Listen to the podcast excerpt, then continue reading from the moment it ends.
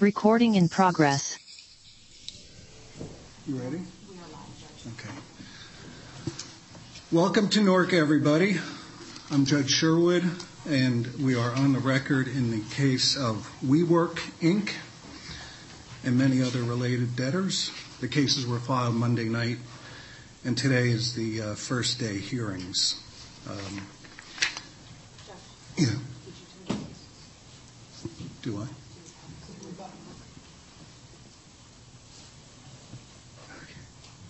They told me to do this yesterday. So we've set up a website for this case on the uh, New Jersey Bankruptcy Court uh, website. There's a link for um, WeWork, uh, which would be helpful to uh, you all down the road. Um, with regard to appearances, uh, we'll just make those as we go. Um, if you if you are heard today, introduce yourself. And if you're uh, here but you don't make an appearance, you can uh, make an appearance in writing using a form that uh, Flory has. And in terms of people on Zoom, uh, we'd ask you to uh, turn off your video until you want to speak and then introduce yourself. So the, uh, the debtor has filed an agenda, and we have a lot of work to do, so uh, why don't we start with uh, debtor's counsel and, and get going. Judge, very briefly, it's a pleasure to be before you. Michael Sirota, Warren Usatine, and Daniel Harris, Cole Schotz, proposed co-counsel to the debtors. I know Your Honor is not taking appearances, but I just wanted to introduce Mr. Steven Serajeddini, um, who will be presenting initially from Kirkland. Um, we've filed Pro Hac uh, applications for the Kirkland team, which uh, I assume Your Honor will take up in due course. Uh, but we ask Your Honor to consider um, the Kirkland arguments today while those applications are pending. Okay, of course. How do you say your last name, sir? Serajeddini, Your Honor. Serajeddini. All right. Good morning. Um, for the record, Steven Sarah Serajeddini of Kirkland and Ellis uh, on behalf of the WeWork debtors. With me in court today, Your Honor, are my colleagues Kira Foster, Oliver Pare, Jimmy Ryan, Josh Greenblatt, and Bill Arnault. We're happy to be here today for our first day hearing. I want to start by thanking Your Honor for hearing us on an emergency basis. We really appreciate you taking the time and look forward to being in front of Your Honor in these cases. I also want to thank the Office of the United States Trustee. They've been working with us hard the past few days, and I'm happy to say we've resolved nearly everything with except one issue, I believe, that we'll take up at the appropriate time. Next, Your Honor, I want to thank the company, uh, its leadership, and its employees, its members, as well as our financial stakeholders. A lot of people have been working a lot of uh, long hours to get us here. I'm responsible for a lot of the groggy faces you see in your courtroom today. Uh, but we're thrilled to have a pre-negotiated restructuring support agreement in these cases that's going to chart the course and allow us to emerge as a vibrant, healthy company. If it's okay with Your Honor, I have a brief presentation that I'd love to walk the court through that orients us in these cases. Yes, go ahead. Your Honor, WeWork um, is a company that needs little introduction. Uh, its meteoric rise and the challenges that came with that have been well documented. And in fact, Your Honor can cross-check a lot of the comments I make today by referring to any number of the TV series documentaries and books that have been written on this subject. But in its inception, the company intended to serve a need, a moment, and in some ways, a generation.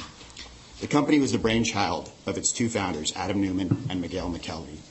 The founders got their start in the industry with a similar business called Green Desk, and they translated those learnings into the model that became WeWork. Now, coming out of the financial crisis, there was a feeling of disillusionment with our old norms of what a successful career was and a movement toward a more collaborative mentality among millennials at the time. And WeWork really epitomized that ethos. The founders wanted to change the way people worked, bring together entrepreneurs and small businesses, allow them to have a community in an inspiring space where they could benefit from one another professionally and personally. Now, WeWork opened its first location in Soho in Manhattan in 2010 with that vision in mind. Over the next few years, the company raised 568 million in seed capital to begin its expansion. at the beginning of 2014, Your Honor, was valued at $5 billion, and it had 23 locations in Los Angeles, San Francisco, Washington, D.C., and Seattle, as well as internationally in the United Kingdom and Israel. From there, the growth really mushroomed. In 2017, the company raised 4.4 billion from SoftBank. That began a relationship, Your Honor, that continues to this day. SoftBank has been a true supporter of this company and backed the company's growth and now is backing its restructuring. By 2018, Your Honor, the company had reached over 400,000 members in 425 locations. The expansion at this point had gone fully global in places like India, Japan, Brazil, Singapore, and the Philippines. Fast forwarding to 2019, the company continued to grow. And it was really at the start of this year that was the high watermark in a lot of ways for the initial growth phase of the company. It had 700 locations in over 34 countries, and it was viewed in the same breadth as other technology startups or uh, famous technology startups of its generation like Uber. Your Honor, yet the company still needed capital to fund its growth at this point. And after some back and forth, in January of this year, SoftBank, or 2019 rather, SoftBank agreed to inject another $2 billion into the company, but that ultimately wasn't enough. And at this point, the private markets had been exhausted, and the company attempted to access the public markets with the filing of a registration statement in August. Things here started to take a bit of a turn. The registration statement was met with skepticism in the market, and there were questions being raised about the company's go-forward governance, its performance, and its strategy. In light of that, the company withdrew the IPO, and WeWork's founder, Mr. Neumann, resigned. At this point, SoftBank funded an additional 5 billion of capital, and from there, the company set off on a new strategic plan to transform its business. The centerpiece of that plan was to optimize the company's real estate portfolio, an effort that continues through this day and will continue in these cases, Your Honor. WeWork at this point was the largest private office tenant in places like New York and London, and it needed to shift its focus from growth, which it had achieved to that point, to efficiency. But these efforts, like uh, so many things in our lives, were turned upside down by the pandemic. But the company persisted and it continued to take a second crack at going public through a de-SPAC transaction. This time, the effort was successful. And that brings us to the WeWork of today. This is a massive global business with operations in all the countries you can see on this map. System-wide, we have over 750 locations and over 650,000 memberships. Your Honor, WeWork is a global leader in workplace solutions. And its product offerings are really focused on a few key categories. The first is, and the best known, is space as a service. That's the core business offering. That provides flexibility for members in terms of space and the cost and the time in their in-person workspace. Next, there's WeWork Access, and that product digitizes the WeWork space to give members the ability to work from anywhere. And last is WeWork Workplace, which is which WeWork, working with its technology partner, is an application that allows companies and their employees to manage hybrid work. Now, how this translates to members is really in three formats. WeWork Access gives our customers and members access to locations by the hour and by the day. So that can be done on a subscription basis or pay as you go. Similarly, WeWork Workplace is on a month-to-month basis or fixed term and gives access again to a turnkey workplace. And last, our Office Suite offerings provide space management and planning software. The business really works, Your Honor, for customers of any size. That includes the individuals and small businesses that the founders initially envisioned. But as the company has matured, it's really grown on the enterprise level as well. Here, it provides a global, scalable solution. To give you a sense of the reach, Your Honor, and I was surprised by this fact myself, 58 of the Fortune 100 are members. There are a lot of household names on that list. WeWork is part of the fabric of the global economy. Employees all over the world, when they think of work, they're actually thinking of a WeWork space. And I could look at these pictures that follow all day, Your Honor. The name means something to members. The spaces are special. They inspire. And members and their employees really value that. Now, that WeWork of today is led by an all-star management team. I'll start with David Tolley, who was appointed this year as the CEO of the company and has really led the efforts to get us to this point. Mr. Tolley is our first day declarant today, and as I noted, he's in the courtroom with us. I also want to introduce the rest of the team, as you can see here. Kurt Wehner, our CFO, Pam Swidler, our GC, Susan Catalano, our Chief People Officer, Claudio Hidalgo, our Chief Operating Officer, Peter Greenspan, Global Head of Real Estate, he's been busy, uh, Jennifer Perota, our Chief Technology Officer, and Ben Samuels, our Chief Revenue Officer. Let's talk about why we are here today, Your Honor. As I mentioned, the company's made progress on its strategic plan. It's faced major headwinds. Months after that high water mark that I mentioned, we were all hit with COVID. And the pandemic really changed everything about the way we work. Some of it was temporary, and some of it was permanent. And as the world went into lockdown, we suffered an immediate drop in membership, spurring these types of headlines you can see on this page. It also has had longer lasting changes, as everybody around the world has a newfound appreciation for what can be done remotely. We're live today on Zoom in this courtroom because of it.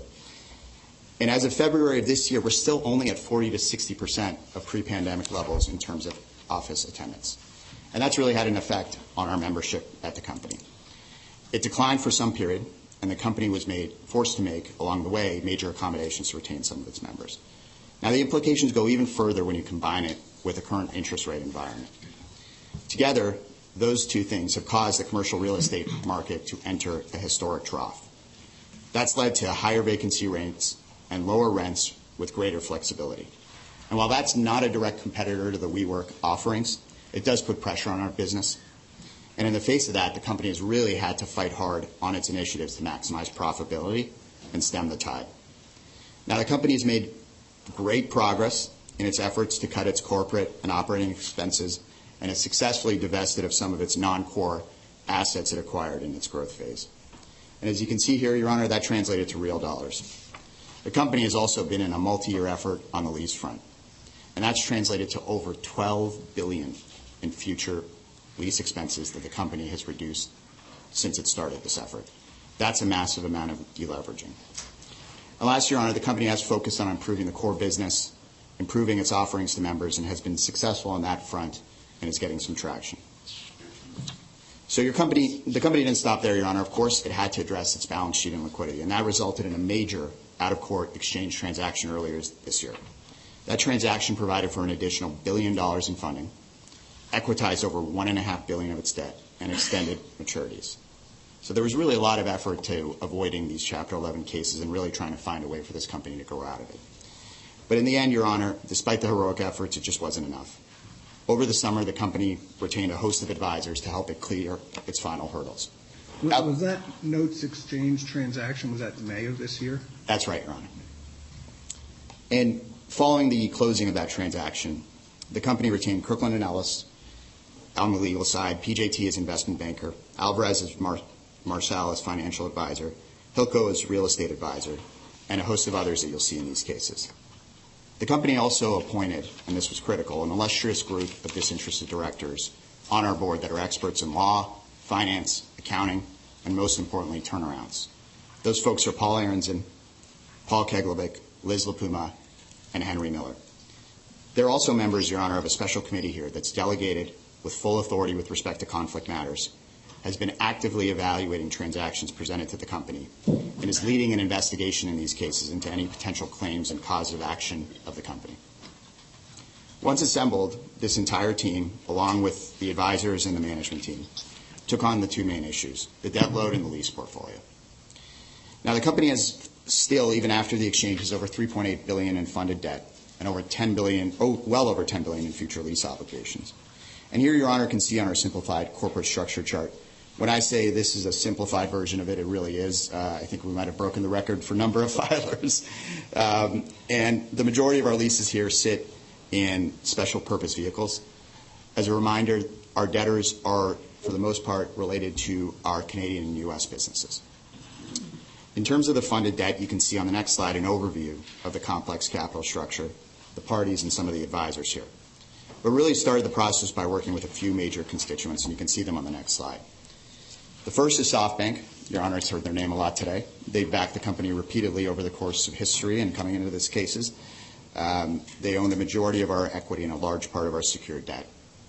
The next was an ad hoc group of secured note holders. They're represented by Davis Polk and Ducera, and these note holders also hold a large part of our secured debt. And the last is Cupar Grimmond. They provided us certain first lien notes, and they are a major operational partner of the company as well. I'm sorry, um, describe Cupar Cupar again, please? Sure, yeah. No, they, so it's, there's two components really to, two primary components in, um, to their relationship. So first and foremost, they issued certain delayed draw first lien notes that we pulled down and access to obtain liquidity. So they are in effect, given that all these groups have first lien holdings, on a pari passu basis with them on those first lien holdings. They're also, as I alluded to earlier, part of our technology solutions at the company um, on the operating side through an affiliate. So, uh, Your Honor, together the, the advisors went out to these parties, and we really pushed them to come together here on something that would work. There were a lot of complexity and, frankly, a lot of unknowns that I'll get into that we need to figure out in these cases that made that a pretty challenging exercise. But where there was will, there was a way, and the parties here, after, as I mentioned, a lot of sleepless nights, took the important first step of signing a restructuring support agreement. And here are the key terms, Your Honor. Really, the agreement is premised on the equitization of the vast majority of our first lien debt. And the other major component is a LC facility, a letter of credit facility that we're going to have access to once it's approved through a new DIP financing motion during these cases, so that we're in a position to be able to renew our letters of credit and not causing precipitous draws uh, in the event of their expirations. And so again, that's going to be important because any of those letters of credit that are drawn will result in additional first lien claims and significant dilution to our creditors in these cases. So as we're working with landlords and as we're paying rent, we expect to continue to renew those letters of credit with respect to the locations where it makes sense to do so for us. So, Your Honor, um, we feel good that we're locked in and set up for success, but the, the complexity of these cases don't really start there. There's an operational restructuring that needs to take place, and it's been going on for a while with respect to our landlords. So after being retained, Hilco worked with management to really hit the ground running. Um, on September 6th, Mr. Tolley hosted a conference call with all of our landlords to effectively make a call to action. And over the weeks that followed, we've been in ro- robust discussions around the world. Now, these are hundreds of separate and in some cases very complex negotiations. And in some instances, you're not only negotiating with landlords, but you're also negotiating with their lenders. So they're almost like mini restructurings in and of themselves. I'm pleased to report that in, in, to this point, we've made some good progress but, and gotten some very good signals. But with the start of these cases, there's a lot of work to be done. So we're repeating today that call to action. We really do need our landlord counterparties to engage so that we can emerge a healthy and stable company. And Your Honor will be an active part of this process. Between now and the end of the cases, including as early as today, we're going to be requesting relief from Your Honor to assume amended leases or, as today, begin rejections of certain properties. And we want our landlords to know that there's definitely a first mover advantage here and for parties to come to the table quickly. So, Your Honor, as I said, we expect to really spend the next several weeks advancing and hopefully making good progress on that front. With that, we'll have the building blocks to finalize our business plan. And with that business plan in place, we can solicit our plan and be at confirmation by what we hope will be a target of 120 days. Given the work to do on the lease front, our ability to do that will be a function of engagement that we get back from our landlords. And our financial creditors here have made meaningful concessions, and we expect our landlords to do the same in order to maximize value in these cases. So, Your Honor, I want to conclude as I started with an expression of gratitude. This is an important company. It serves an important role in so many American businesses, from the Fortune 500 to the next great startup that's a seed in somebody's mind at a WeWork right now. We're honored by the support of our employees at the company, as well as our members, and we intend to fi- repay that faith in these cases by getting this right and allowing everyone to get back to doing what they love. Thank you, Your Honor. With that, I'll pass the podium over to Ms. Foster. Can I, can I ask a question or two before you, you leave? Um, You did, there was a motion filed to reject certain leases, That's right. um, but that's not returnable today. I think you, you've got, that's teed up for like November 28th. That's right, Your Honor. I misspoke. Um, And can I ask a few questions, just about the, the, the relationship between these uh, secured lien holders? Let me see if I can get. Sure. Quick call. Quick call.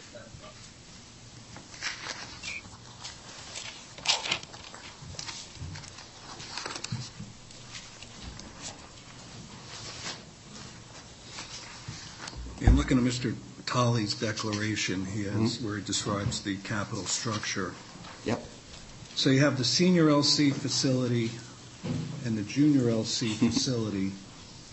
Um, Those, are those all held by um, the SVF Obligor or SoftBank? Maybe you can. Yeah, we'll try to go back to that slide, Your Honor. So um, the the way to think about it is there are fronting banks on those letters of credit. And to the extent those letters of credit get drawn, those fronting banks will fund to the party with the entitlement, the beneficiary.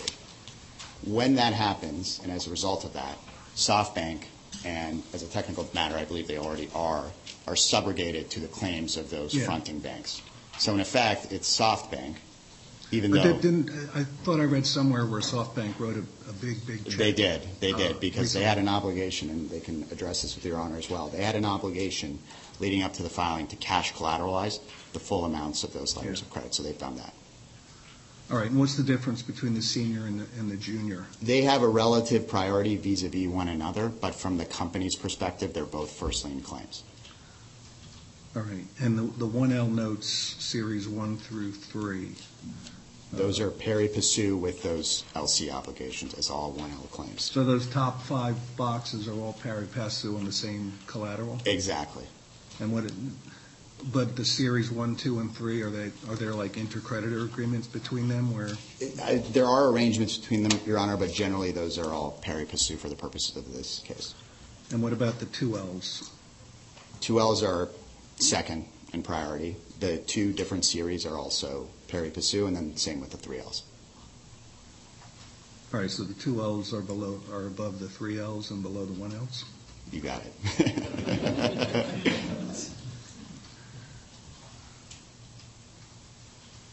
And then the senior notes you see at the bottom there, those are unsecured. And the, the pre-petition collateral package for all of them is the same? Uh, For the most part, now, I don't know if there are any technical distinctions, but generally, that's how we've treated them. All right. Those are my questions. Thank you, For now.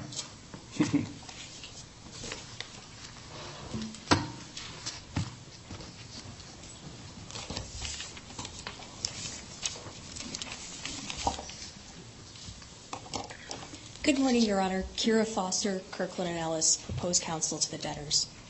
Your Honor, I just wanted to reiterate Mr. Serajeddini's thanks to the court as well as to the U.S. Trustee's Office. As a procedural matter, unless Your Honor has any questions, I'd like to, in the first instance, move our declarations into evidence. Our first declaration is from Mr. David Tolley, CEO of the debtors, in support of the Chapter 11 petitions and the first day motions. The declaration was filed at docket number 21.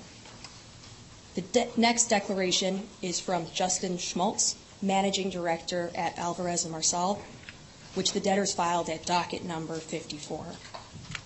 And finally, Your Honor, the declaration of Paul Schaefer, partner at PJT Partners, which the debtors filed at docket number 55.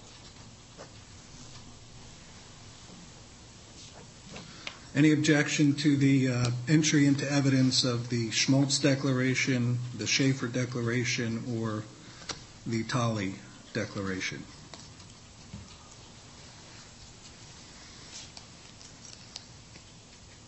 All right, they're admitted in evidence. Thank you, Your Honor. As a procedural matter, I will now take up the joint administration motion. I'm sorry, someone is rising in the back.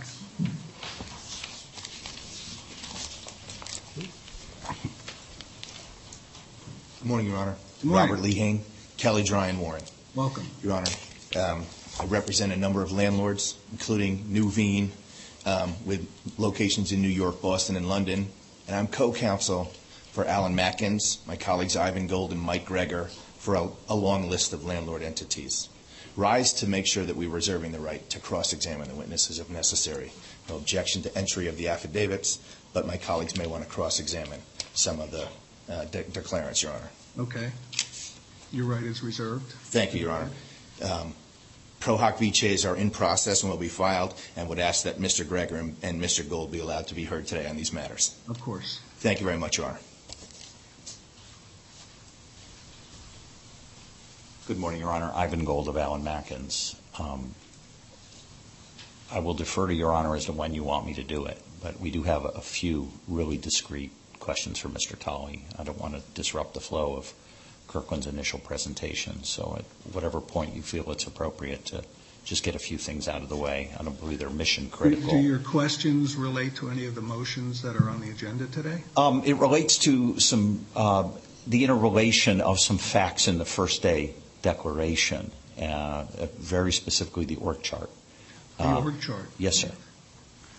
So, uh, but it can, again, you have way too much stuff on the agenda today. It might be a, a point where we're off doing something else where we can do that discreetly. I don't want to waste any of the court's time. No, you're not wasting time. I, just think that, you know, given the number of things we have Yes. on today, if, if you have any cross-examination that relates to any of the first day relief being sought, um, I'll consider that. But, um, you know, to the extent you have an issue with the first day affidavit that relates to your interests, you can assert those interests another day. We could also, as we go throughout the day, um, subject to our reservation, uh, I'm sure we're going to have at least one break. I can consult with the Kirkland team, and perhaps we could pin it down another way. Okay. Thank you. Great. And, Your Honor, we will make um, anyone available to discuss with Mr. Gold um, outside of the courtroom to the extent we take a break. Thank you, Your Honor. So unless Your Honor has any further questions, I'm going to turn to the joint administration motion that was filed at docket number 41. Your Honor, prior to filing the motion, uh, we sought comments from the U.S. Trustee's Office, as well as SoftBank and the ad hoc group of note holders, as well as Cupar. We've incorporated all comments to the order and motion, and unless Your Honor has any questions, we respectfully request admission of the order. Does anyone want to be heard on joint administration?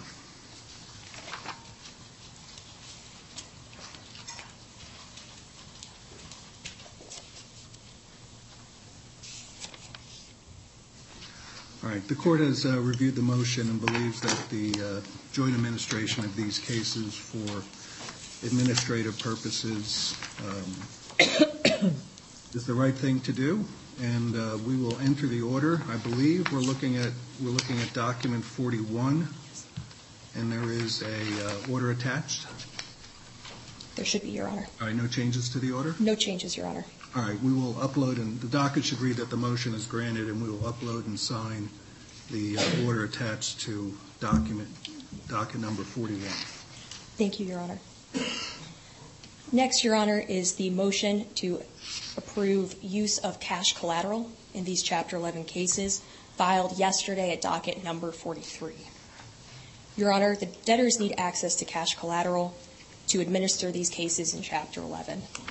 We've received informal comments from the U.S. Trustee's Office, um, certain of our landlords, as well as our secured lenders.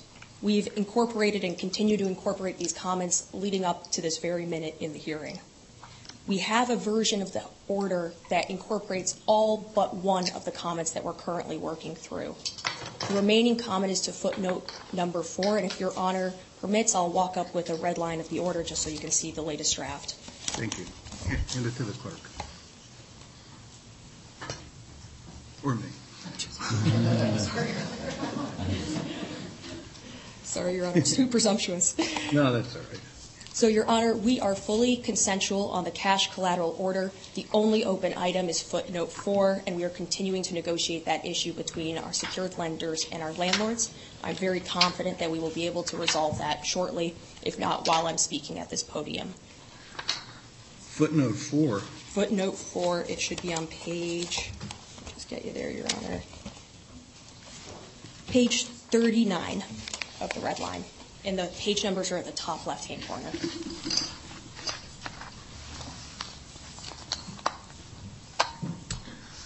Where'd you get these comments? Your Honor, these were comments from certain of our landlords, and we've been working on them with our secured lenders.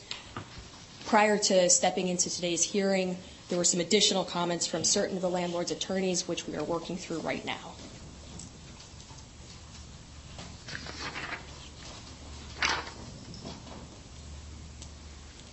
All right.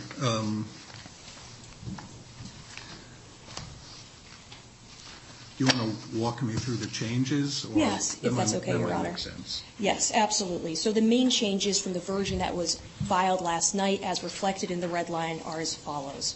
In the first, JPM is our cash management provider. Pursuant to the first-day relief, we are providing JM with a liquidity minimum covenant that is set forth in the cash management motion, as well as a carve-out. Just to explain how the carve-out operates, the accounts with JP Morgan are zero balance. And JP Morgan let us know that it's important to them that they don't take any exposure risk during a day. So at the beginning of the day, checks are paid by the company through these accounts, and at the end of the day, that money is then repaid by the company to JP Morgan. JP Morgan's agreed to allow the company to continue operating its cash management system and have a interday exposure of $35 million. The reason for the carve-out is to ensure that to the extent anything occurred during a day, JPM actually has no exposure because of the carved-out funds. Let me pause there, Your Honor. Any questions? No, I think I understood that. That was part of the cash management motion too, right? Correct, Your Honor. The minimum liquidity covenant is now set forth in the cash management motion, which Mr. Paré will walk you through. In the cash collateral order, we have the carve-out to protect JPM's position. Okay. Thank you, Your Honor. Your Honor, I just want to flag a few other items for you. The debtors have approximately 173 million of cash on hand, and our initial budget projects ending cash balance will be 106 million through the week ending in December 1st. As Mr. Serajeddini previewed, we will be coming back to Your Honor to seek approval of debt financing during these Chapter 11 cases as set forth by Mr. Serajeddini. We're hopeful that we'll be able to file that motion in the coming days, and depending on timing, we'll be able to have it heard on regular notice for the second day hearing. Your Honor, notably, Do we have a second day hearing yet? Are we going to use that November 28th or 29th date? my understanding is that December 6th was the date that Chambers had suggested, but we are, of course, flexible with whatever makes sense for Your Honor. Yeah, I only said that date because we already have a motion returnable. That's your lease rejection motion. I mean, that might not be opposed, but, No. Hopefully well, not. we can discuss that later. Perfect, thank you, Your Honor. Further, uh, in the revised form of order, the debtors uh, have put entry of the 506C and the 552B waivers to be conditional upon entry of a final order. We know that was important for certain of the landlords. Finally, Your Honor, the committee, which has not yet been appointed, will have a 60-day challenge period upon their appointment. Finally, Your Honor, there are certain milestones in the cap. That's, that's what the original order said, right? That one I'm just flagging for you. Yes. I read it. I read Yes, stay the same. And then finally, Your Honor, there are certain milestones set forth in the cash collateral order that require the debtors to take certain steps, including the confirmation order and the plan effective date. These are reflective of our RSA milestones, so there are no uh, additional milestones not otherwise set forth in our restructuring support agreement. I I didn't follow that. Can you say it again? Yes, Your Honor. The milestones set forth in the cash collateral order for the confirmation date and the plan effective date, those are the same milestones as in our restructuring support agreement. Okay. That was—I made that as confusing as possible. No, no, no. But that doesn't sound like a change to me. Nope, Your Honor, that was just me flagging as well. Okay. Um, Your Honor, unless you have any questions, or if any other party has items they'd want to raise, we propose submitting a revised proposed order with the final language to footnote four to your chambers, and respectfully request entry of the order subject to receipt of the revised. All right. um, Let me ask the uh, U.S. trustee, um, have you guys, when do you expect you'll have a formation meeting? Your Honor, uh, I'll I'll speak to that. Good morning, Fran Steele on behalf of the U.S. trustee. Um, We were provided with a top um, 20 of leaseholders and a top 20 of trade creditors with the email addresses, which was very helpful. So the uh, notice has gone out already, and we hope to receive and form a committee by the end of next week. Um, That That is if there's interest in a committee, Your Honor. Um, So we're working as fast as we can. We know that it's important to get one in place. Okay. All right, does anyone want to be heard on cash collateral in opposition? I mean, I'm happy to hear that um, some of the landlords had some input. Um, Obviously, there's probably a host of potential general and secured creditors out here who have not uh, had an opportunity to uh, digest all of this. So that's why I asked about the committee, because I I would assume that uh, once one is formed, and maybe the landlords can get organized and have a uh, a negotiation during the in- interim period if need be.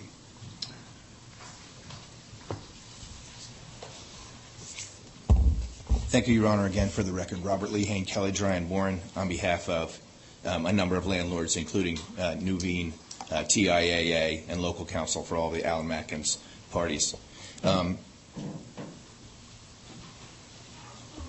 Your Honor, first, we certainly appreciate uh, the difficult process that the debtor's been through. Um, We have been engaged with counsel for the debtor since long before the filing and appreciate uh, all the hard work that's gone into this and the comments that they did accept and we worked through. I have one other provision that I would like to have um, be subject to a final order. Um, Had some brief conversations with counsel for the lenders and the debtor beforehand. That would be paragraph uh, 16C in this order, which would, Let me slow down, slow down. Sure thing. Let me get with you. What page is that on? uh, 69, I believe.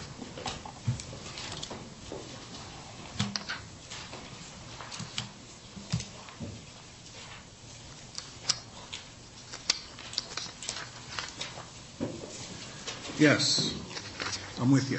So just to set the background, uh, I I understand that the lenders and the debtor have some concern about provisions in leases or contracts that may require consent or charge fees in connection with either the grant of a lien or there's language in here that would suggest it goes to the assignment of rights. Your Honor, I would ask that this be subject to a final order, and we have some time to work through the issues with counsel for the lenders and the debtor. Um, The debtor's asking for relief under Section 364. Um, and we don't believe there's any provisions in 364 or otherwise in the code that would render any provisions in leases unenforceable, which would be the concept that this paragraph 16C says that specific provisions in leases are unenforceable as inconsistent with applicable provisions of the code. We don't believe it's necessary to have the discussion or argument today. We don't believe it's an issue that will be immediate, and we have successfully worked through what we believe the concerns of the lenders and the debtor are with respect to this language that would still not specifically render any lease provisions unenforceable in connection with an assignment, uh, a financing order, Your Honor. Okay. I mean, are you aware of lease provisions that prohibit the debtor from granting liens to their secured lenders or as adequate Yes, protection? yes, Your Honor. In fact, the, most of the office leases in these cases, and some of this has been dealt with in other changes that the debtors made, to make it clear that the liens don't attach directly to the leases, but rather to the proceeds of the sale of the leases. Right. Right, so there are, in virtually every one of these leases that we've seen, the debtor tenant cannot grant a lien directly on the lease without the consent of the landlord. And some are specifically prohibited from doing so. The debtors and the lenders have already agreed to modify other provisions of this in the scope of the liens that would resolve those concerns. This paragraph seems to be an outgrowth or another element of the same concept. And again, would like to, be able to take the time to discuss it further with counsel for the debtors and the lenders. Um, and we believe an interim resolution is to make this subject to the entry of a final order, or the, the ability to just discuss after this before the order is entered, Your Honor. All right. Ms. Foster, what do you say? Your Honor, uh, I think it makes sense for us to take a quick break. I don't think we need to stop the hearing just to chat with the Secured Lenders Counsel as well as Mr. Lehane. Just want to make sure everyone's agreed before we submit a revised order. We'll make sure that revised order fully reflects everyone's comments as negotiated. Yeah. Maybe before we take a break, there's someone online who has their hand raised, maybe they want to speak to this issue. Yeah, okay. Anyone else in court um, who's here physically want to be heard on cash collateral? Because we do have a hand raised on Zoom. All right, can we uh, let the person speak?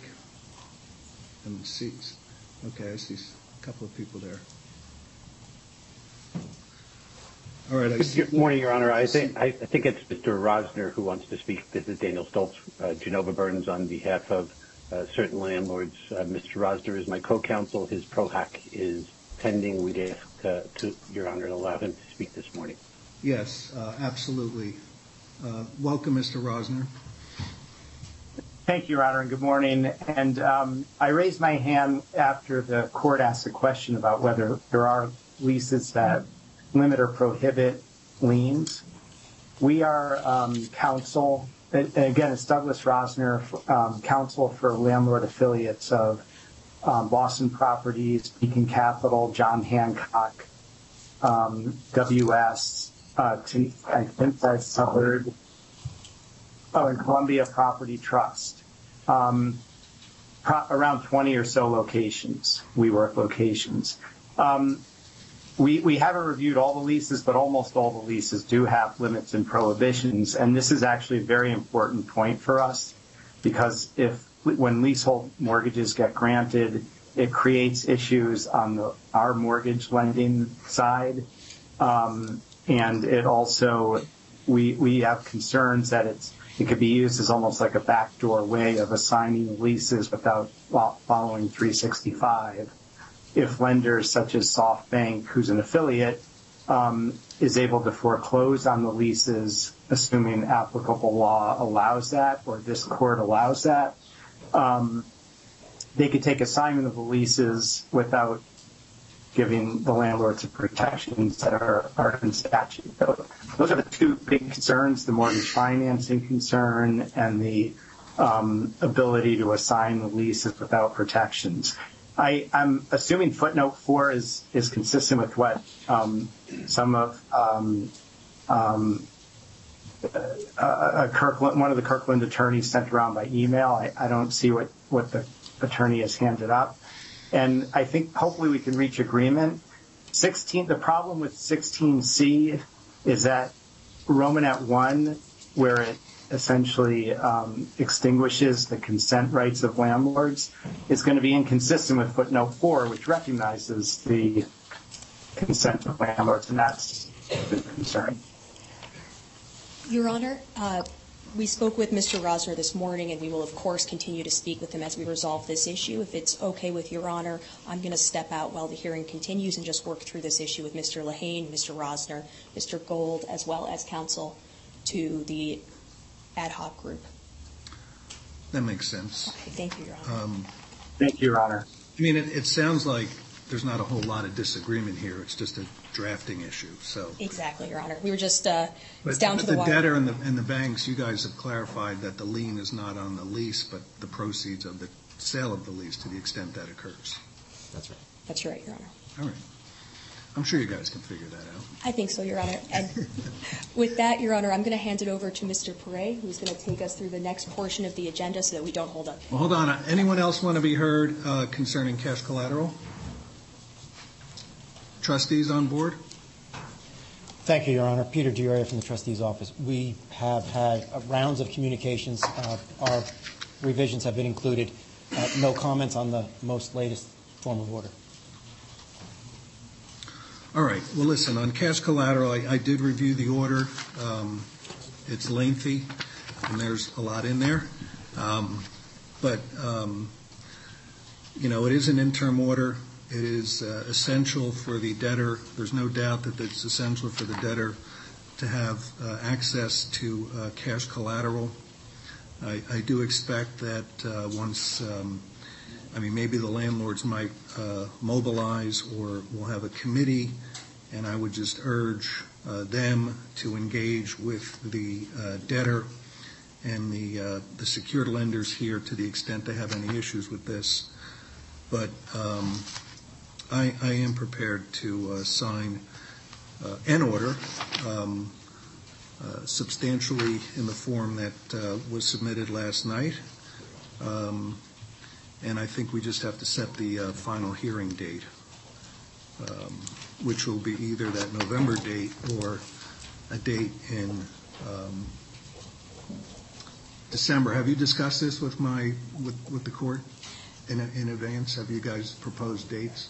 No? Not yet, Your Honor. Do you have, what do you- what would you like? Yeah, Your Honor, I think the sooner hearing is, better from our perspective, so November 28th, unless any parties have any issue with that date.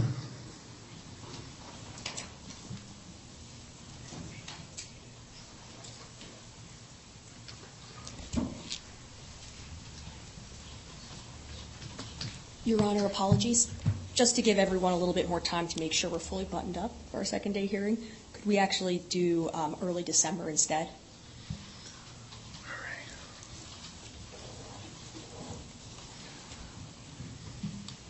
What would you like to say, Mr. D'Auria? Th- Thank you, Your Honor. We actually had dialogue about this.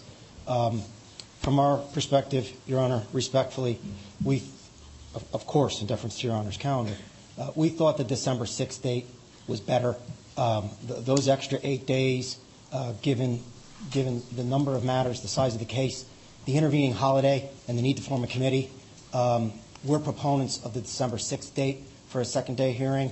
We recognize that the two lease motions were filed on normal time, and they're there for November 28th. Uh, Those two motions can stand as scheduled. They're they're sch- scheduled and filed under under our local rules on normal time. Um, But we respectfully support the December 6th date for the second day hearing.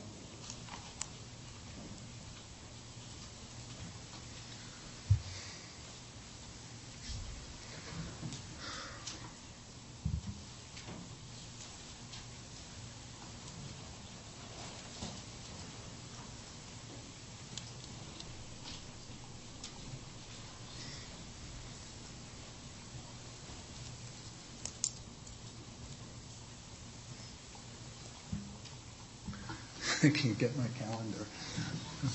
I'm going to have to use my phone.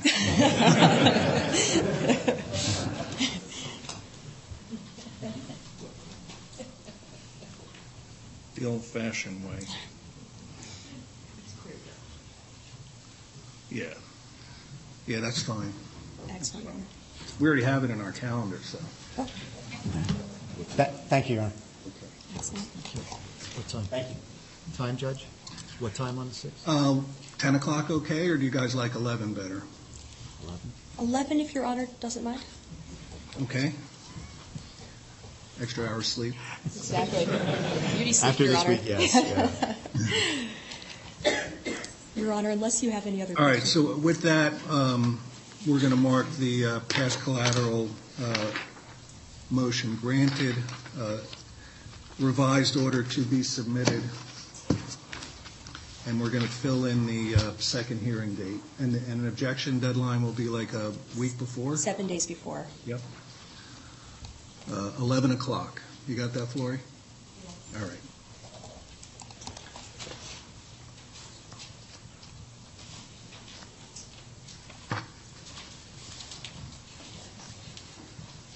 Back to the binder? Thank you, Your Honor. And with that, I will introduce my colleague, Mr. Paré, who will walk you through the next uh, round of motions. Okay, thank you.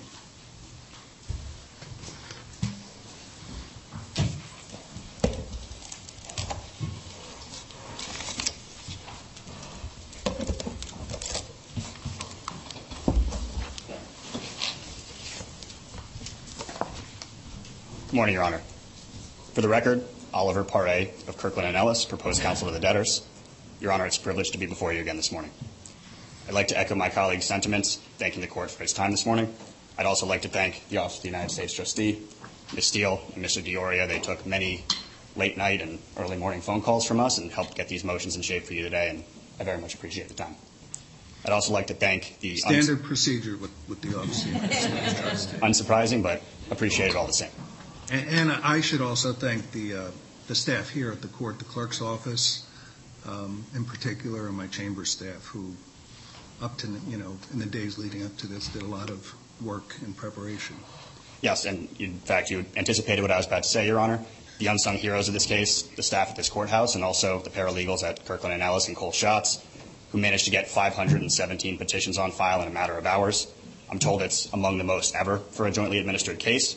They did an extraordinary job under considerable duress, and I'd like to thank them on the record. You're welcome.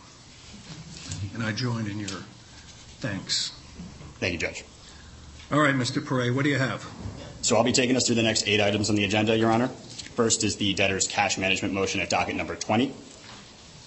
The, this is also agenda item number three, and there is a revised form of order filed at docket number 74. I gather from your colloquy with Ms. Foster that you had time to review, but if not, I have red lines here that I'd be happy to bring to Your Honor to, to uh, walk through. All right, so cash management is docket number 18. Docket number 20, the revised form of order is at docket number 74. Oh, I got the wrong one, okay.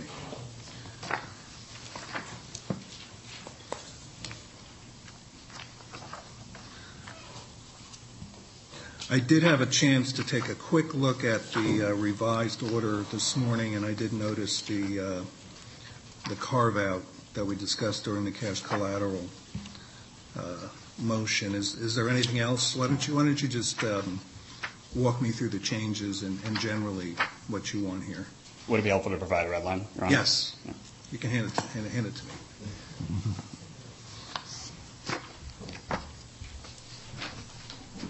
So, as Your Honor mentioned, the vast majority of these changes are just to embody the final agreement that the debtors reached with JP Morgan, the cash management bank. These are in paragraph four of the order. There are also a couple of cleanup changes that the debtors entered or effectuated in the motion to accommodate certain comments from the United States trustee, for instance, to receive notice in paragraph nine. But as I mentioned, Your Honor, the bulk of the comments are to embody the final form of the agreement with JPM. All right, does anyone want to be heard on the, uh, the debtor's uh, interim order concerning cash management, um, bank accounts, uh, books and records, et cetera? Docket number uh, 74. Sir? Your Honor, Scott Talmadge from Freshfields, Bruckhaus, Deringer, US LLP, on behalf of JP Morgan. If I could confer with counsel for a moment, there is, might be a provision that we inadvertently didn't include that really doesn't affect most of the program, but just a very small piece of it. It's a non-controversial paragraph, but if I can confer for one moment, that would be Sure, good. Thank sure.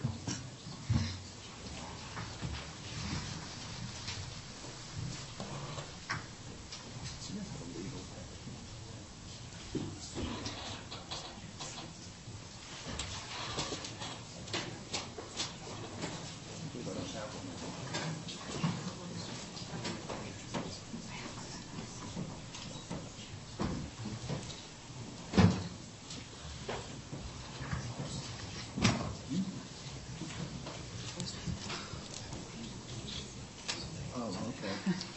Yeah, you can just.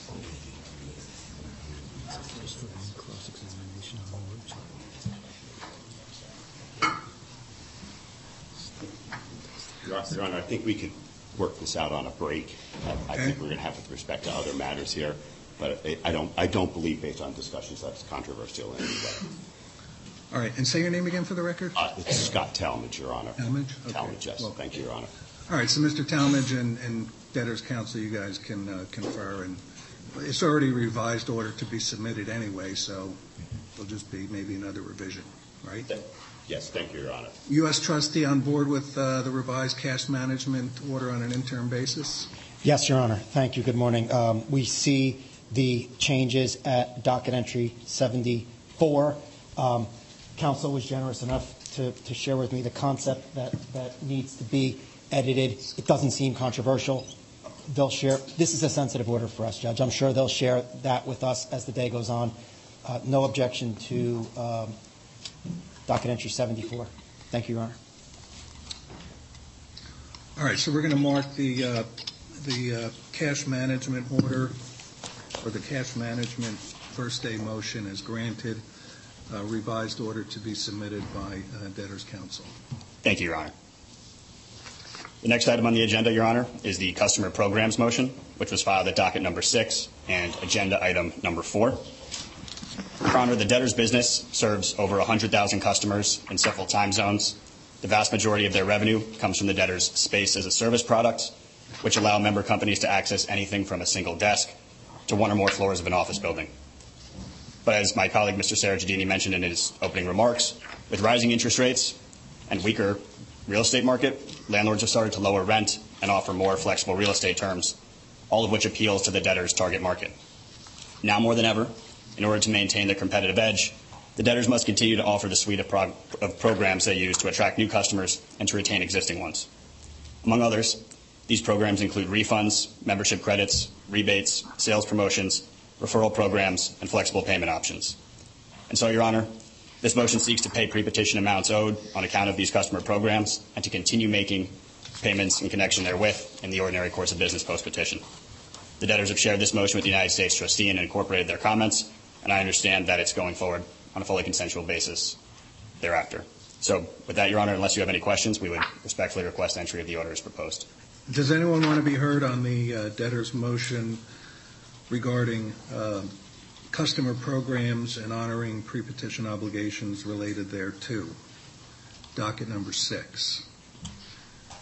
U.S. trustee, did you, did you weigh in on this? I- I Yes, Your mean- Honor. We provided comments, and they were accepted by counsel, and we have no objection to the form of order. Are they, are they, are the comments incorporated in the original motion filed with the court It's incorporated with the order that was filed with the court, Your Honor. at document six? That's right, docket number six. Um, All right, so I know there's, uh, it's about 14 million of uh, pre-petition obligations, and the order just says that you're going to pay them in the ordinary course. There's no dollar limit on an interim basis, right? That's correct, Your Honor, no dollar limit. All right. Obviously, the debtor's relationship with, relationships with customers need to be preserved. Um, And the court will grant this motion on an interim basis, and we will schedule the final hearing um, on the second day, and uh, objections due seven days before. Thank you very much, Your Honor. The next item on the agenda is the critical vendors motion filed at docket number 15. Your Honor, as one of the largest commercial real estate lessors in the world, WeWork relies on the predictable array of vendors who provide building repair, pest control, daily enhanced cleaning, and IT services.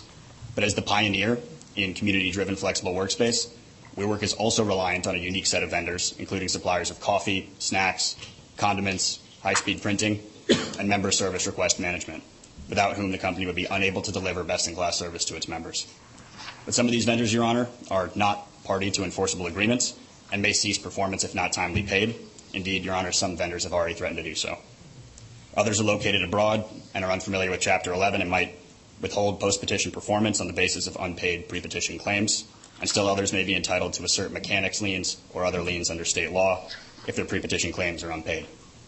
In all cases, the uninterrupted service of these vendors is essential to continued operation of the business and necessary to avoid immediate and irreparable harm.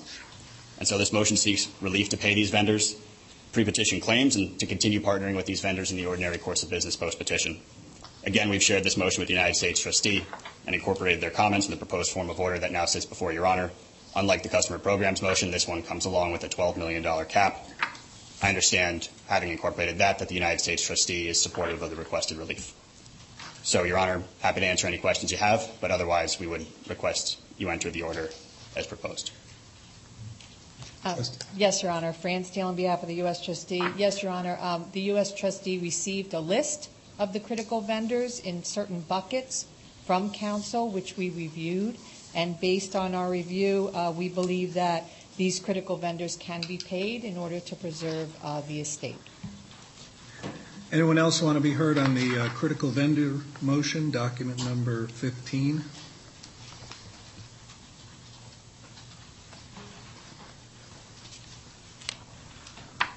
All right, uh, the court will uh, grant the motion on an interim basis uh, with a $12 million cap.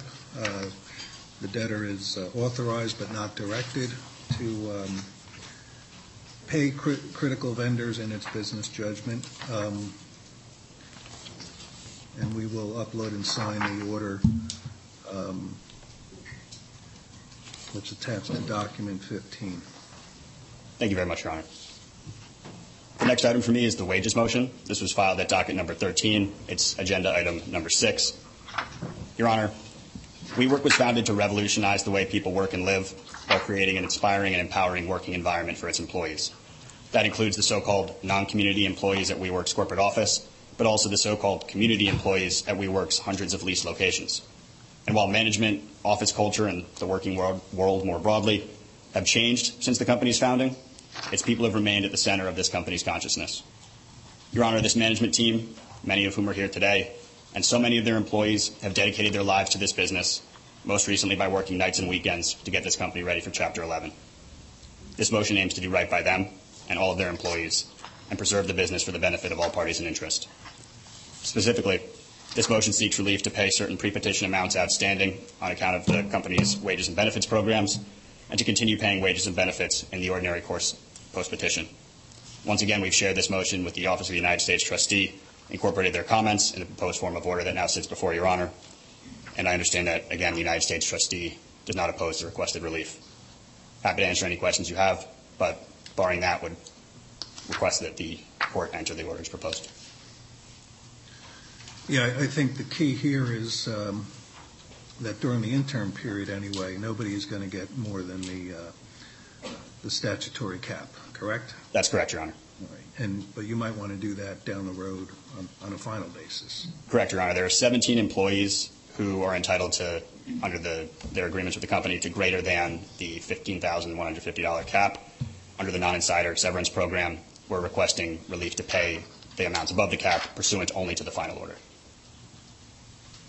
Anyone want to be heard uh, in opposition to the uh, payment on an interim basis of the pre-petition wages uh, of the debtor's employees?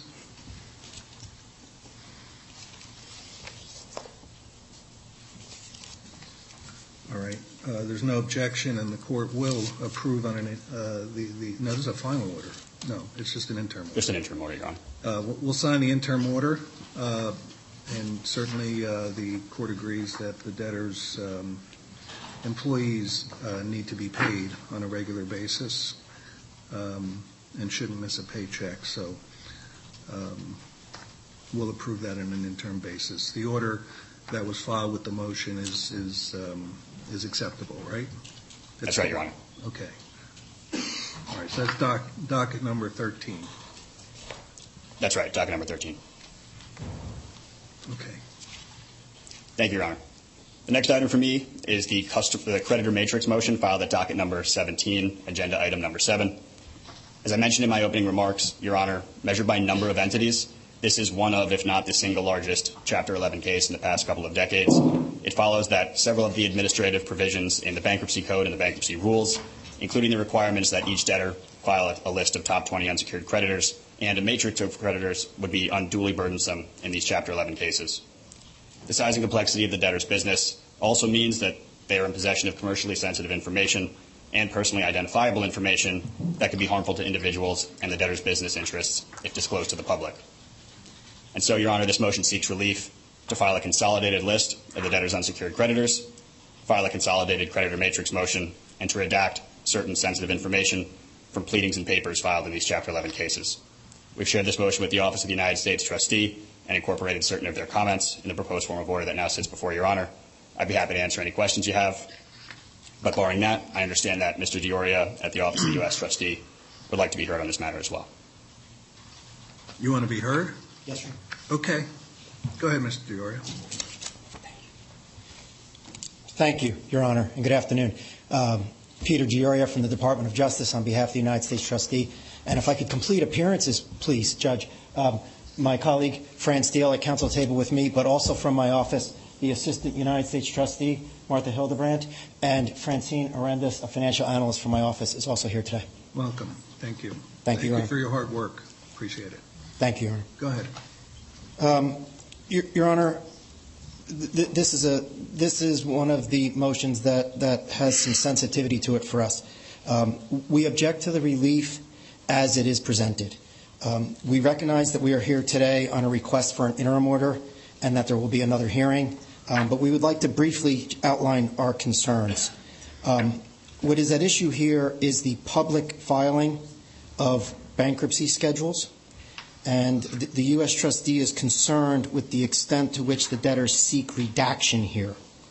Um, we, look at uh, Section 521 and Rule 1007 and, take them together uh, that they, tell us debtors should file their schedules listing names and addresses of their creditors.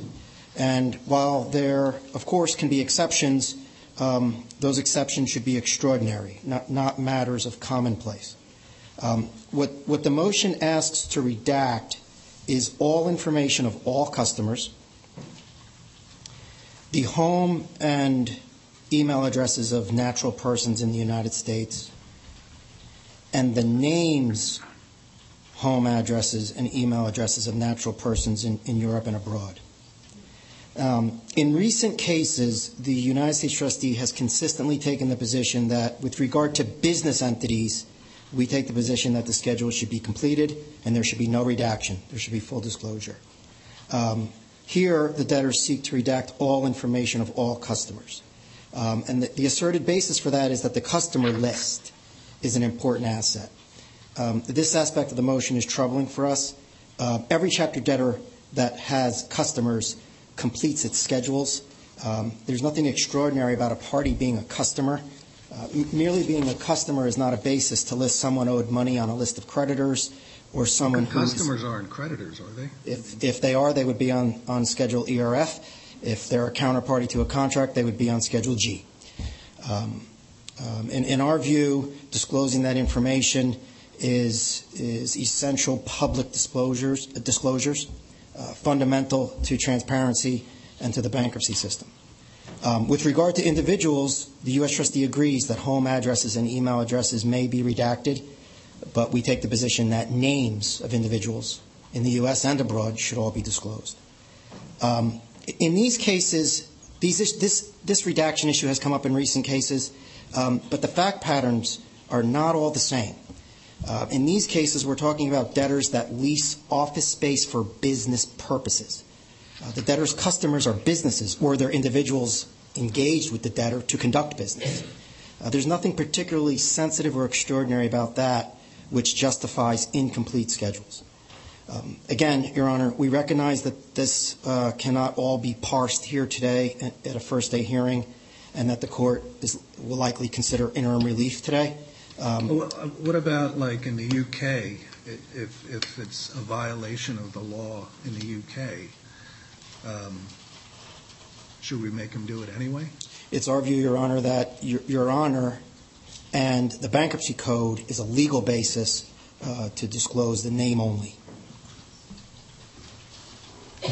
Name only? When, when That's what they want. Um, there's a divide on individuals, Your Honor, in the motion. Individuals in the United States, name only.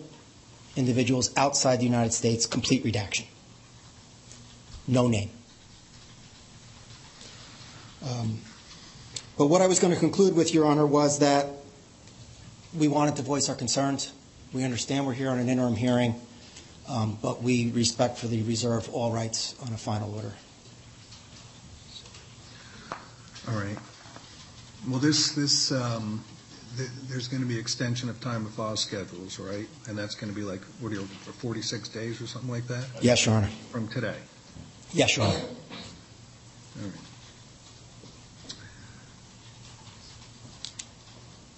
What do you What do you guys think? I mean, I, I under, is is the uh, is the customer list. Um, I assume you want to keep that out of out of the public record because um, you intend to continue doing business. I mean, I got to believe that these people who do business with WeWork, you know, are you afraid of them being poached by your competitors? That's right, Your Honor, and that's actually a very real concern. This is not an abstraction. There have been examples of competitors camping outside of WeWork locations with a table and a sign saying WeWork may file for Chapter 11. We will not file for Chapter 11, and very clearly trying to poach the debtor's customers. It's also the case, as I mentioned before, that with a decline in commercial real estate markets, landlords are becoming a real competitor to the debtors, trying to disintermediate and go to the debtor's customers directly. So I believe that 107B, Your Honor, exists for precisely this purpose, and I think that cause is very much here to grant the, sort of, grant the relief the debtors are requesting. As Mr. D'Auria said, though, this is uh, something that we'll take up on the final order.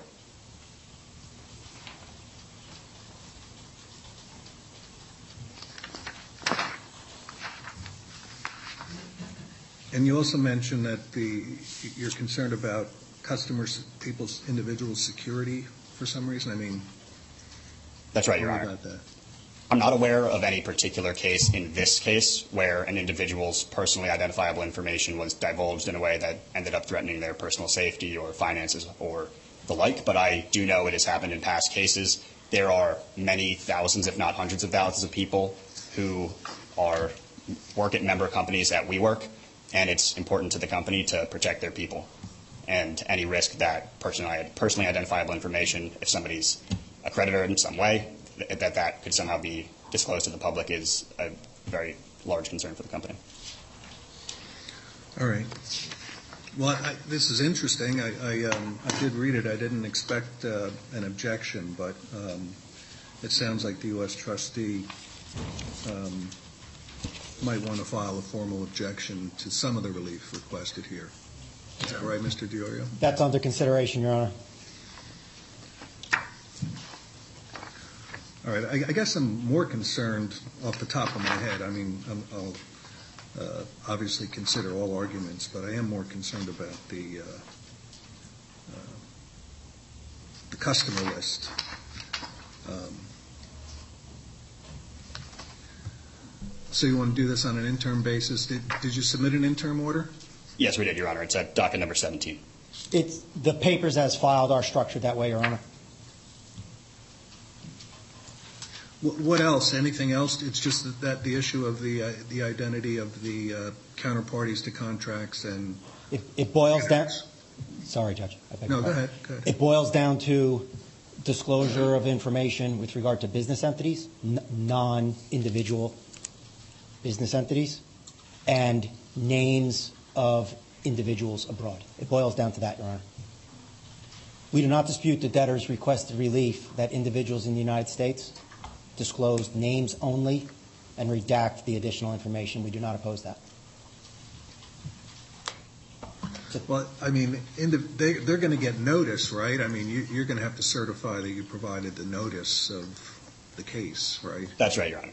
To counterparties and creditors, but not with all the equity holders. That's not a piece No, not, not with equity holders, Your Honor. We're requesting relief. Uh, Certainly, in the case of WeWork Inc., the Topco, we're requesting relief to waive that requirement.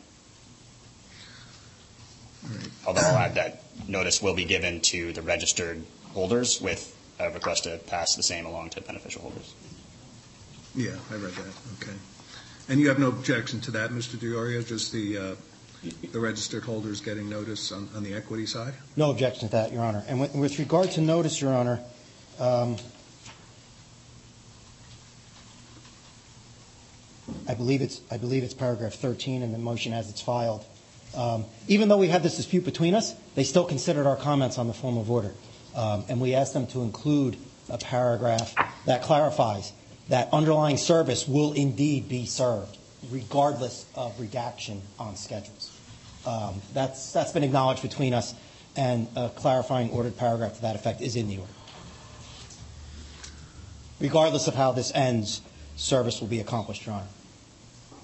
What if they showed all the names to your office and the committee and any ad hoc committee and anybody who signs like a confidentiality agreement, just so they know who's looking for it? That's already in place, Your Honor.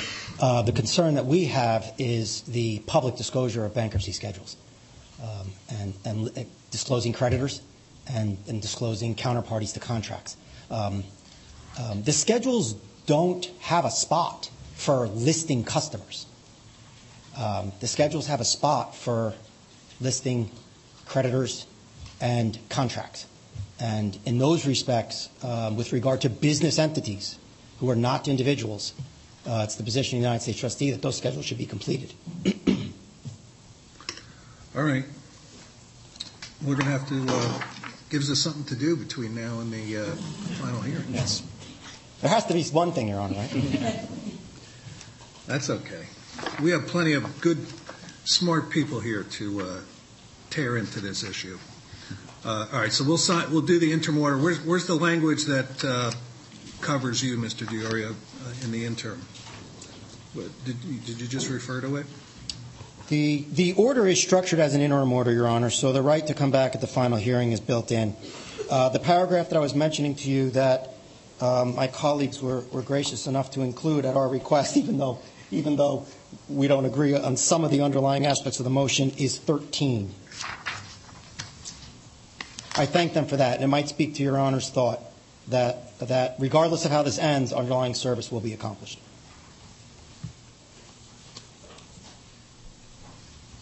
All right. Anyone else want to be heard on the, uh, on the um, motion for an interim order and final order uh, to file a consolidated list of 30 largest creditors, um, et cetera, et cetera, document uh, 17? All right. The court's going to um, grant the motion on an interim basis, and the U.S. trustees' uh, arguments concerning redaction are preserved for the final hearing. You'll get papers in uh, at least a week before, if need be? If need be, if we file, yes, sir. If you can't resolve it, and what about? We'll maintain- File more papers? We'll do the same if we're unable to resolve it consensually. Okay. But, so you're going to file them simultaneously? Or, We'd file a response, Your Honor. All right. Just get it to me at least like a day or two before the hearing. Okay. Will do. All right. Thank you, Your Honor. Very good. Um, Docket 17, the, uh, the motion is granted. The court will upload and sign the interim order that's attached at document 17. And we have to fill in, do we have to fill in, we have to fill in the dates on all these, don't we? Okay. If it'd be helpful, Your Honor, we can pass along Word version so it's easier to fill in the dates.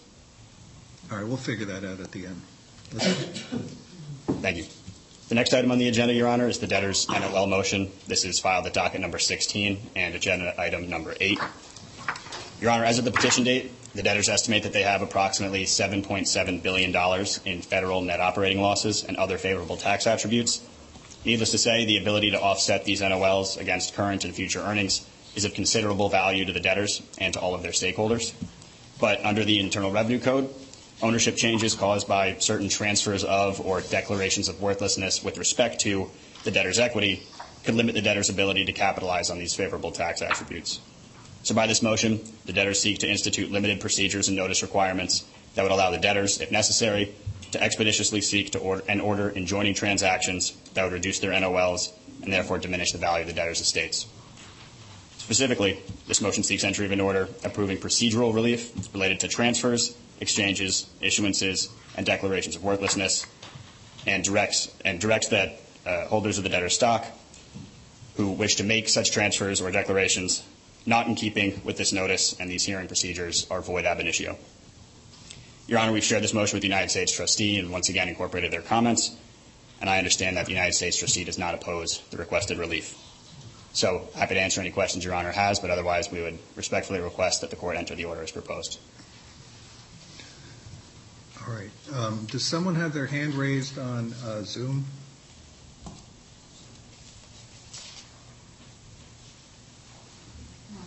No? No? Okay. Does anyone want to be heard on the, uh, uh, the NOL preservation motion?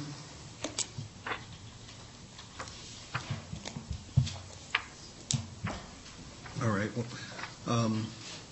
I'm inclined to uh, approve this on an interim basis. Uh, I agree that the debtor's NOLs uh, could be valuable to this estate, and um, the motion just requires shareholders to provide notice of contemplated transactions and gives the debtor a chance to weigh in if they think that the transfers may impact the NOL. So I'll grant that on an interim basis. Trustee, you're okay with that, Mr. D'Auria?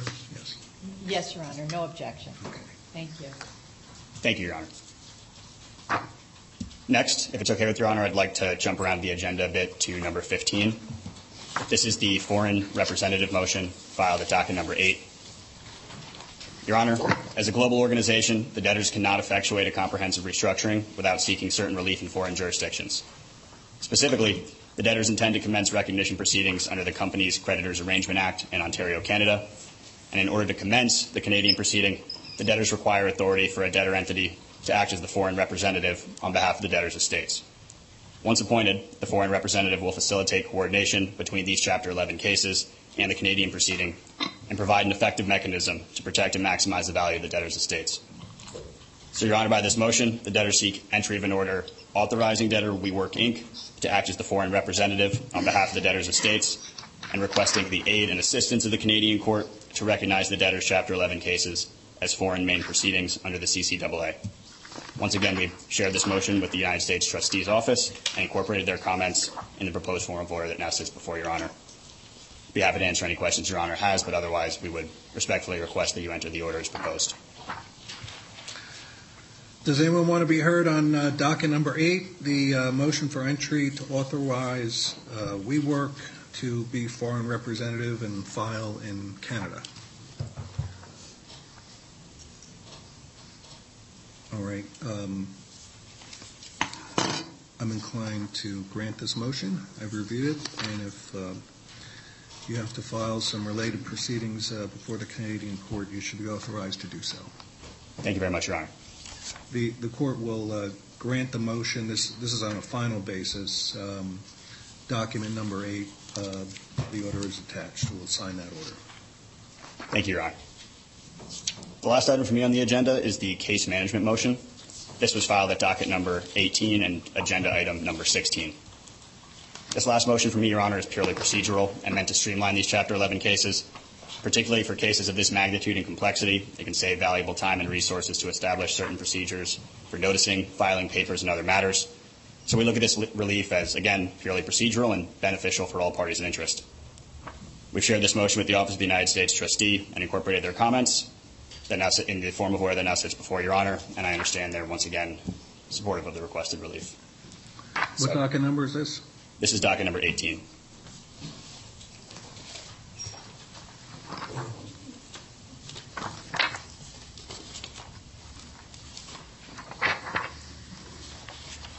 Yeah, I didn't have any questions on this. Does anyone want to be heard on the, on docket number 18, motion for entry of an order establishing case management and administrative procedures? The order that's filed, Your Honor, includes our comments. Uh, Okay. Thank you, Your Honor. All right, the court will, um, will grant the motion and upload and sign the order that's atta- attached to uh, document 27, and this is a, uh, a final order, administrative, purely administrative. That's right, Your Honor. Thank you very much, and with that, I'll cede the podium to my colleague, Mr. Ryan.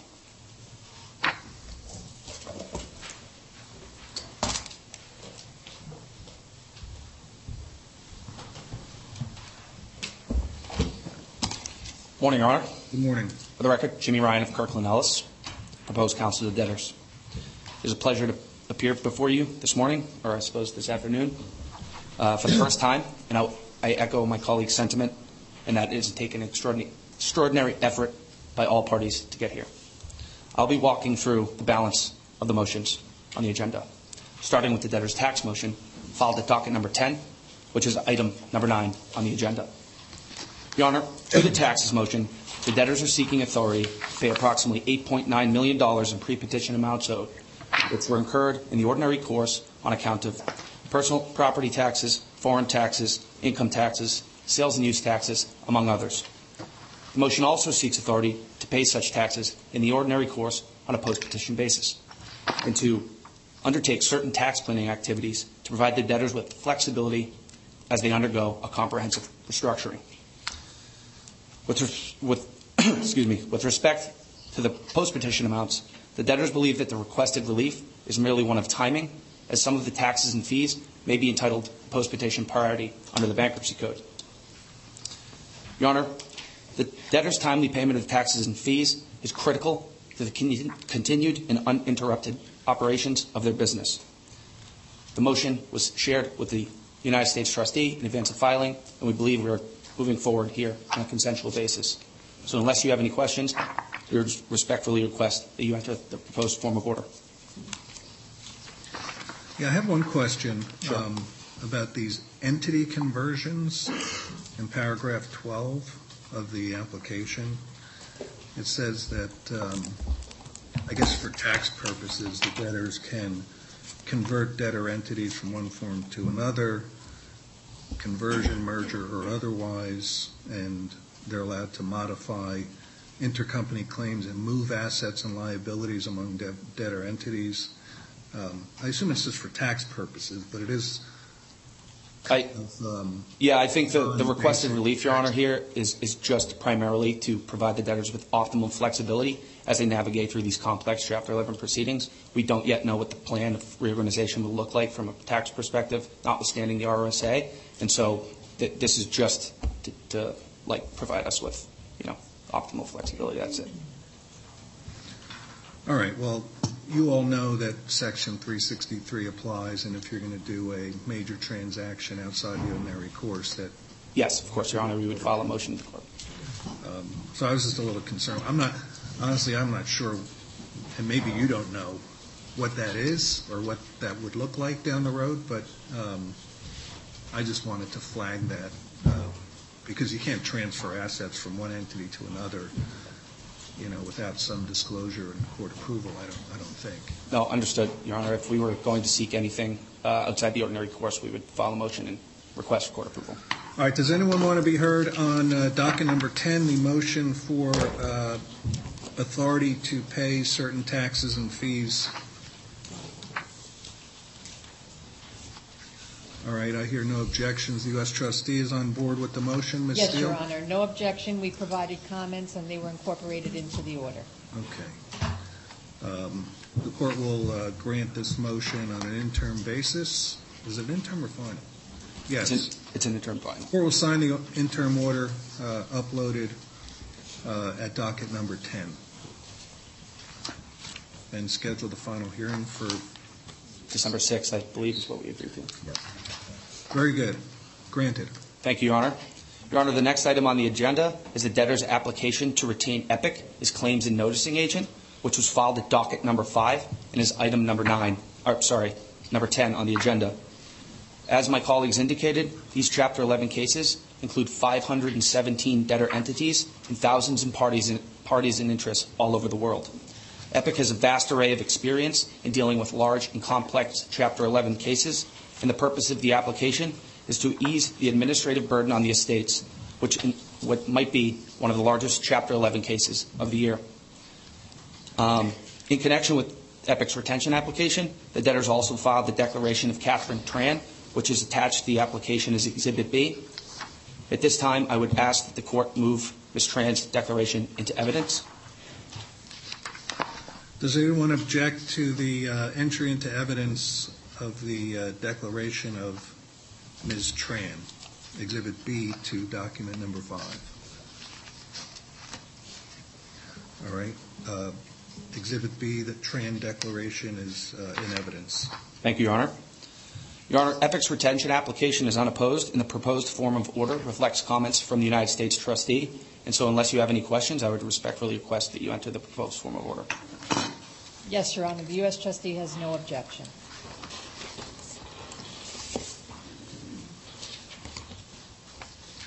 All right, well, I think we need Epic or someone like them certainly in this case, and um, uh, I will approve the engagement of Ep- Epic as the noticing agent, um, claims agent, uh, subject to their retention agreement. Thank you, Your Honor.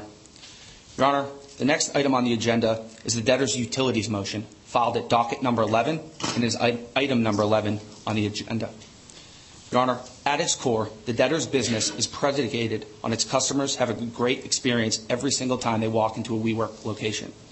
And without continued and uninterrupted access to vital utilities such as electricity, water, heat, gas, and internet, the debtor's business would grind to a halt. Thus, the utilities motion seeks customary relief prohibiting utility providers from altering, refusing, or discontinuing utility services while the debtors navigate through these Chapter 11 proceedings.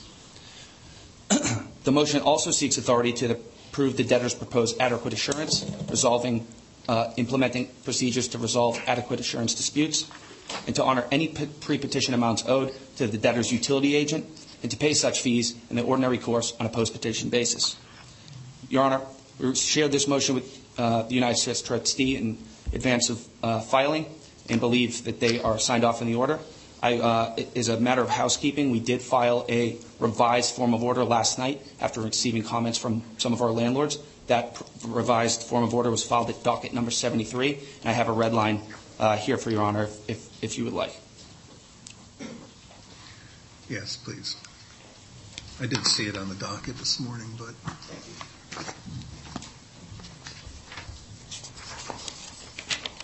The changes are into paragraph six, just making clear that um, nothing in the order affects the rights and obligations of the debtors and their landlords under 365, and then a minor cleanup, clerical letter, uh, clerical um, cleanup in paragraph 12.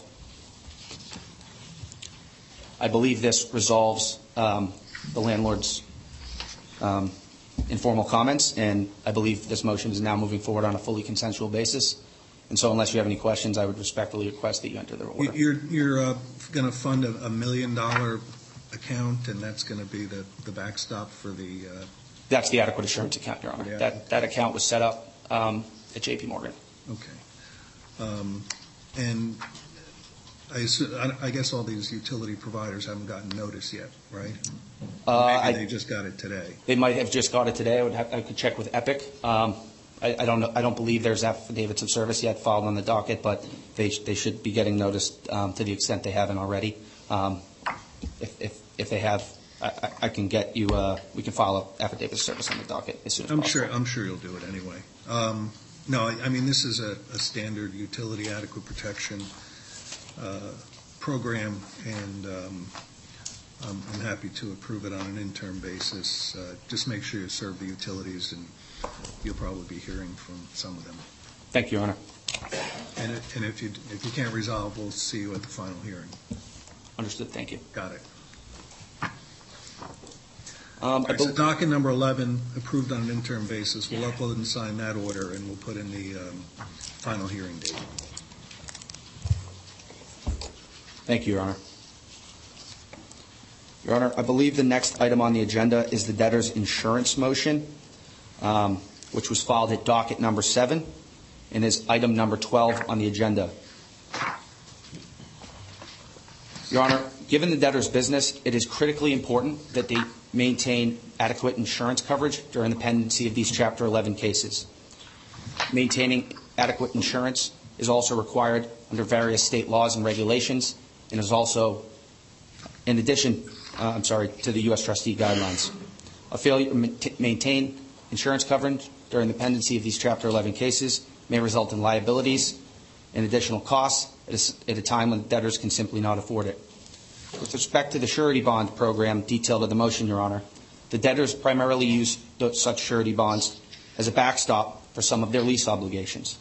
So this, mo- so this motion seeks authority pay pre-petition insurance costs, maintain the ability to amend, terminate, or otherwise enter into new policies in the ordinary course, and maintain their surety bond program in the ordinary course, and to satisfy any pre-petition amounts owed thereto.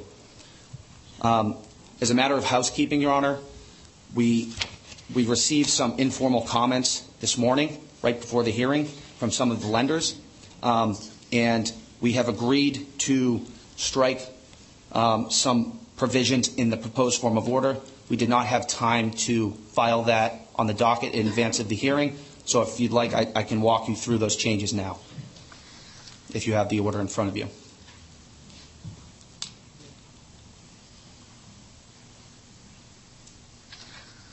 Um, Yeah, let me get to it. Hold on a second.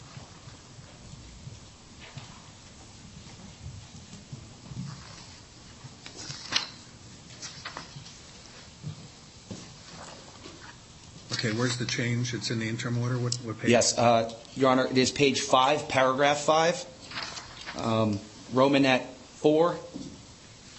We have agreed to strike the word canceling from Romanette four.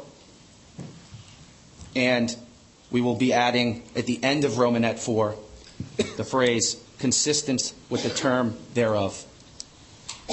So in essence, all this does is maintain this structure and then say the only time the debtors will have the ability to revise or otherwise supplement the surety bond program is in connection with the terms of those underlying surety agreements. The other, So the secured lenders didn't want you to be able to cancel under paragraph five? uh, Your Honor, the,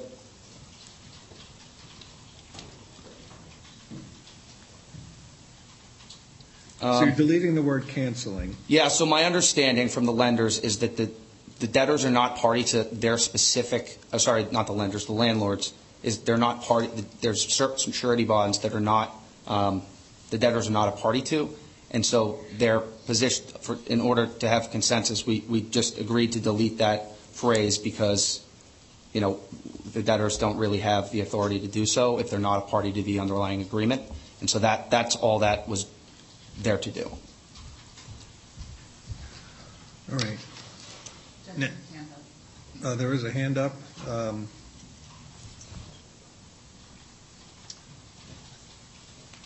We have a Zoom participant who wants to speak. Yes, Your Honor. It's Daniel Stolz on behalf of uh, landlords. Mr. Rosner alerted me uh, to this change, and my understanding is that the change was uh, requested by the landlords, not the secured creditors, the purpose being to eliminate the ability uh, under this order to cancel surety bonds, which would stand uh, as uh, as guarantees for the for the landlords. And, the way it should read is at Romanette 4, it just should say revising and or supplementing the sur- surety bonds and then go to consistent with the terms thereof so that all of the provisions that talk about canceling the surety bonds uh, will be deleted.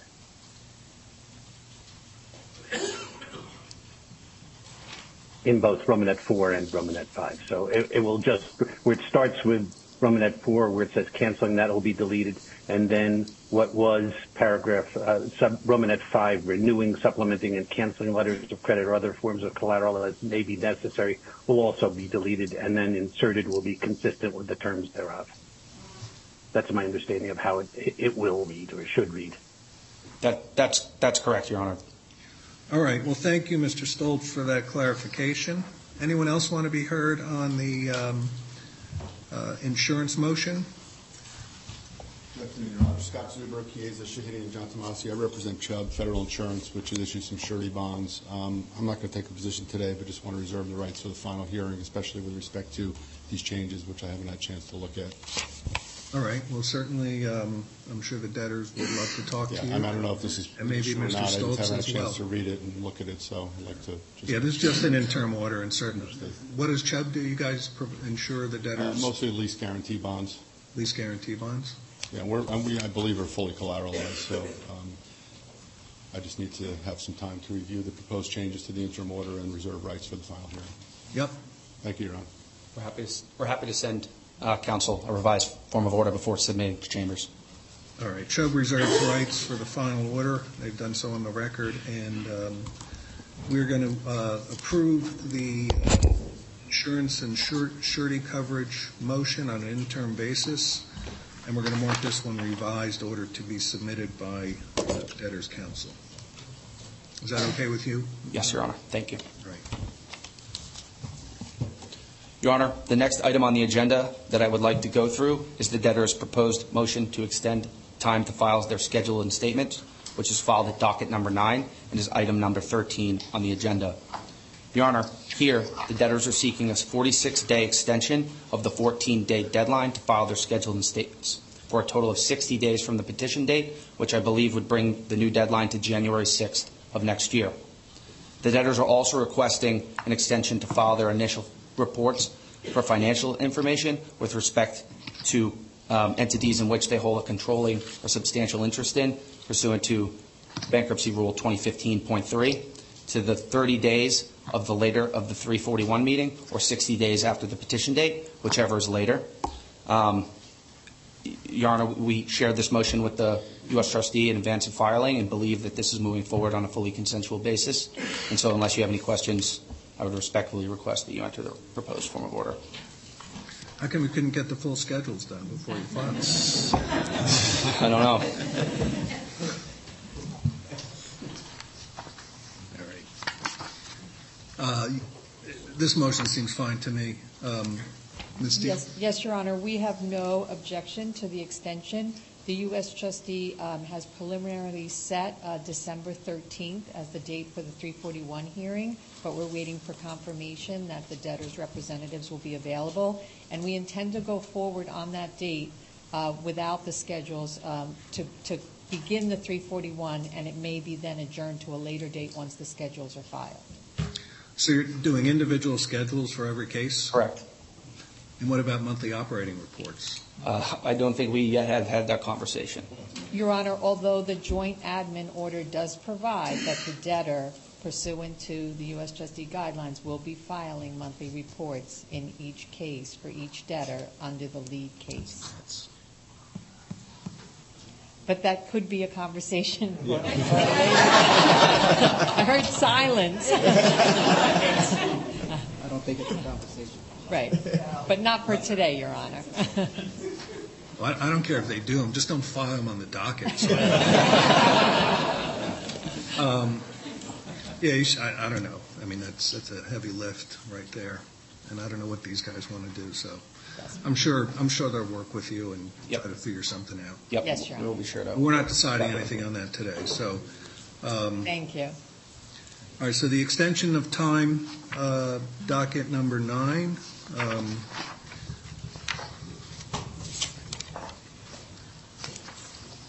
There's a proposed order. Motion's granted. January 6th is the uh, current deadline without prejudice to further extensions if need be. Um, That motion's granted. Thank you, Your Honor. And we'll sign the, we'll sign the order that was submitted and attached to document number nine. Thank you. Your Honor, moving to the last item on the agenda, the debtor's motion to reinforce and reinstate the worldwide automatic stay, which was filed at docket number 19, and is item number 14 on the agenda. Docket what? Docket number 19.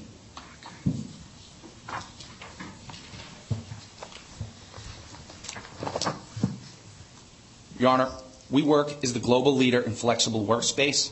In particular, the WeWork global real estate portfolio comprises over 750 leases, approximately 600 landlords with locations in six continents, and is supported by a network of thousands of vendors globally. Your Honor, such foreign vendors and creditors may be unfamiliar with the Chapter 11 process, the scope or a debtor's, of a debtor's ability to operate in the ordinary course during Chapter 11, and the importance and effect of the worldwide automatic stay. So by this motion, Your Honor, the debtors are seeking an order reinstating and enforcing the worldwide automatic stay, ipso facto protections, and anti-discrimination protections, as provided for in the Bankruptcy Code.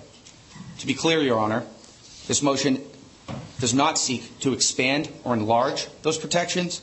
It merely seeks court authority to effectuate what the Bankruptcy Code already says. In previous Chapter 11 cases, including cases in this court, we have found such an order to be helpful when dealing with cross-border issues, to have court-approved notice that the debtors can send to stakeholders who are not familiar with Chapter 11. Your Honor, I understand that um, Mr. Gold has clerical uh, edits that we have yet to see, and so subject um, to those edits, uh, I believe that this is moving forward on a fully consensual basis. We have shared the motion with the United States trustee and believe they are also signed off. Um, and so, like I said, subject to those edits, um, we would respectfully request that you enter the proposed form of order. Does anyone want to be heard on the motion for an order restating, enforcing the worldwide automatic stay, ipso facto protections, et cetera? Docket number 19. Where's Mr. Gold? No objection from the U.S. trustee, Your Honor. Okay. Do you want to be heard, Mr. Gold, on this? I guess so.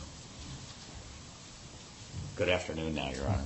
Um, uh, We're, we have an agreement in principle with the debtor, just some wordsmithing on um, some language at the beginning of the order. I would anticipate you'd have something uploaded before the end of the day. It's pretty minor stuff, just some cleanup. All right. Is that okay with, with Yes. Mr. Ryan? Course. Thank you. All right, so uh, the motion is granted, um, and um, we'll mark this revised order to be submitted, document number 19. Thank you, Your Honor. Um, I would cede the podium to my colleague, Ms. Foster. Hello, welcome back. Thank you, Your Honor. Ciara Foster, Kirkland and Ellis, proposed counsel to the debtors. Your Honor, good news, we have resolved the open issue on the cash collateral order. We'll be submitting a revised proposed order to Chambers, hopefully a little bit later this afternoon. All right, well, thank you for doing that, and thank whoever else participated in Absolutely. Thank you to the parties um, for working so constructively. Your Honor, separately on the cash management motion, believe we are all set there as well, subject to submission of a final revised proposed order. All right. With that, Your Honor, unless you have any questions, I believe we are done for this afternoon. What, what happened to the motion to, uh, did I, did we consider the motion regarding the lease assumption and rejection? Isn't it? Your Honor, that- Second day. Yes, Your Honor, that is coming. Well, that up. wasn't on for today? That was not, sir. No, that was the, the one for the procedures, for the no- negative notice and stuff like that on, on lease rejections, second day? Okay. Yeah. Oh, so that's also, so you're rejecting specific leases on November 28th, and you want me to approve the process for rejection, assumption, and assumption assignment? That's on the 28th? Correct, Your Honor. All right, I thought it was today. All right, um, well, thank you all. I would like to uh, thank counsel for your wonderful presentations, and the papers were excellent, as usual. Um, I want to wish luck to management, and I hope you all uh, can turn this company around and and make a go of it. And thanks, as always, to the Lenders Counsel for working with everyone, the landlords. uh, I know you all have worked hard. Of course, I'll thank again the Office of the United States trustee and um, the court staff here. But it was great seeing you here today. We'll see you after Thanksgiving, if not sooner.